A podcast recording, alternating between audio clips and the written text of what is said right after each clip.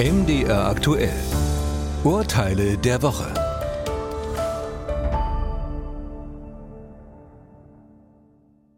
Familie Wiesenbach hat es besonders schwer, eine neue Wohnung zu finden. Mit einem Schwerbehinderten und vier weiteren Kindern im Alter von 9 bis 22 Jahren kommt eigentlich nur eine Erdgeschosswohnung in Frage. Sowohl der Arzt als auch das Jugendamt empfehlen eine barrierefreie Wohnung.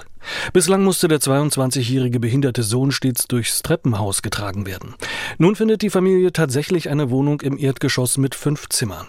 Die Bruttokaltmiete liegt aber bei 1426 Euro monatlich. Das ist deutlich über der Angemessenheitsgrenze von 1335 Euro.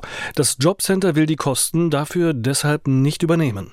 Doch das Landessozialgericht Niedersachsen-Bremen hält hier eine Ausnahme für gerechtfertigt. Der Zugang zum Wohnungsmarkt ist für Menschen mit Behinderung erheblich erschwert. Auch aufgrund zusätzlicher familiärer Besonderheiten muss das Jobcenter hier auch eine etwas teurere Wohnung bezahlen. Außerdem konnte im vorliegenden Fall nachgewiesen werden, dass die Chance der Familie, eine andere geeignete Wohnung zu finden, sehr gering ist. Familie Wiesenbach kann in die Erdgeschosswohnung einziehen. Fall 2. Familie Palmenwind hat im September 2020 eine dreiwöchige Flugreise mit Hotel in die Dominikanische Republik gebucht.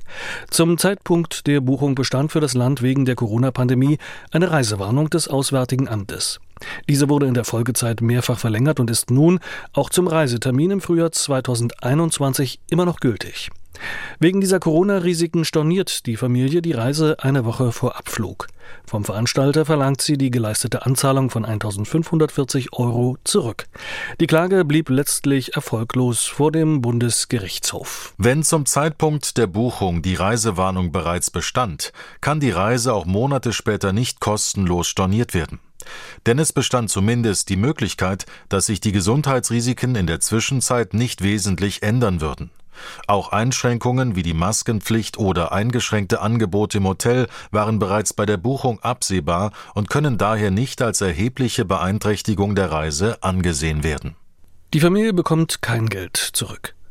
Fall 3. Tamara Tanske sieht sich selbst als nicht sehr erfahrene Gelegenheitswanderin. In einem Chat für Kletterer verabredet sie sich dennoch mit einem Mann zu einer gemeinsamen Bergtour im Karwendel. Der hat sich eher im Chat als erfahrener Bergführer vorgestellt. Doch die Tour wird deutlich schwerer als gedacht. Heftige Schneefälle und fehlende Spuren machen den Abstieg fast unmöglich. An einer steilen Felswand entschließen sich beide, die Flugrettung zu alarmieren. Die Rechnung dafür in Höhe von rund 8500 Euro zahlt sie zwar, reicht jedoch eine Klage gegen ihren Begleiter ein.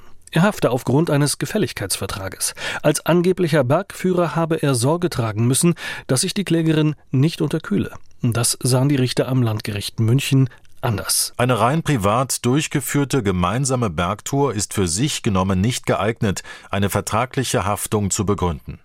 Im Vordergrund stand hier vielmehr der soziale Kontakt und nicht etwa der Wille der Beteiligten, sich rechtlich zu binden. Daran ändert auch nichts, wenn sich der Mann zuvor in einem als Flirt gehaltenen Chat mit der Klägerin als persönlicher Bergführer bezeichnet hat. Frau Tanske muss das Geld für die Rettung bezahlen.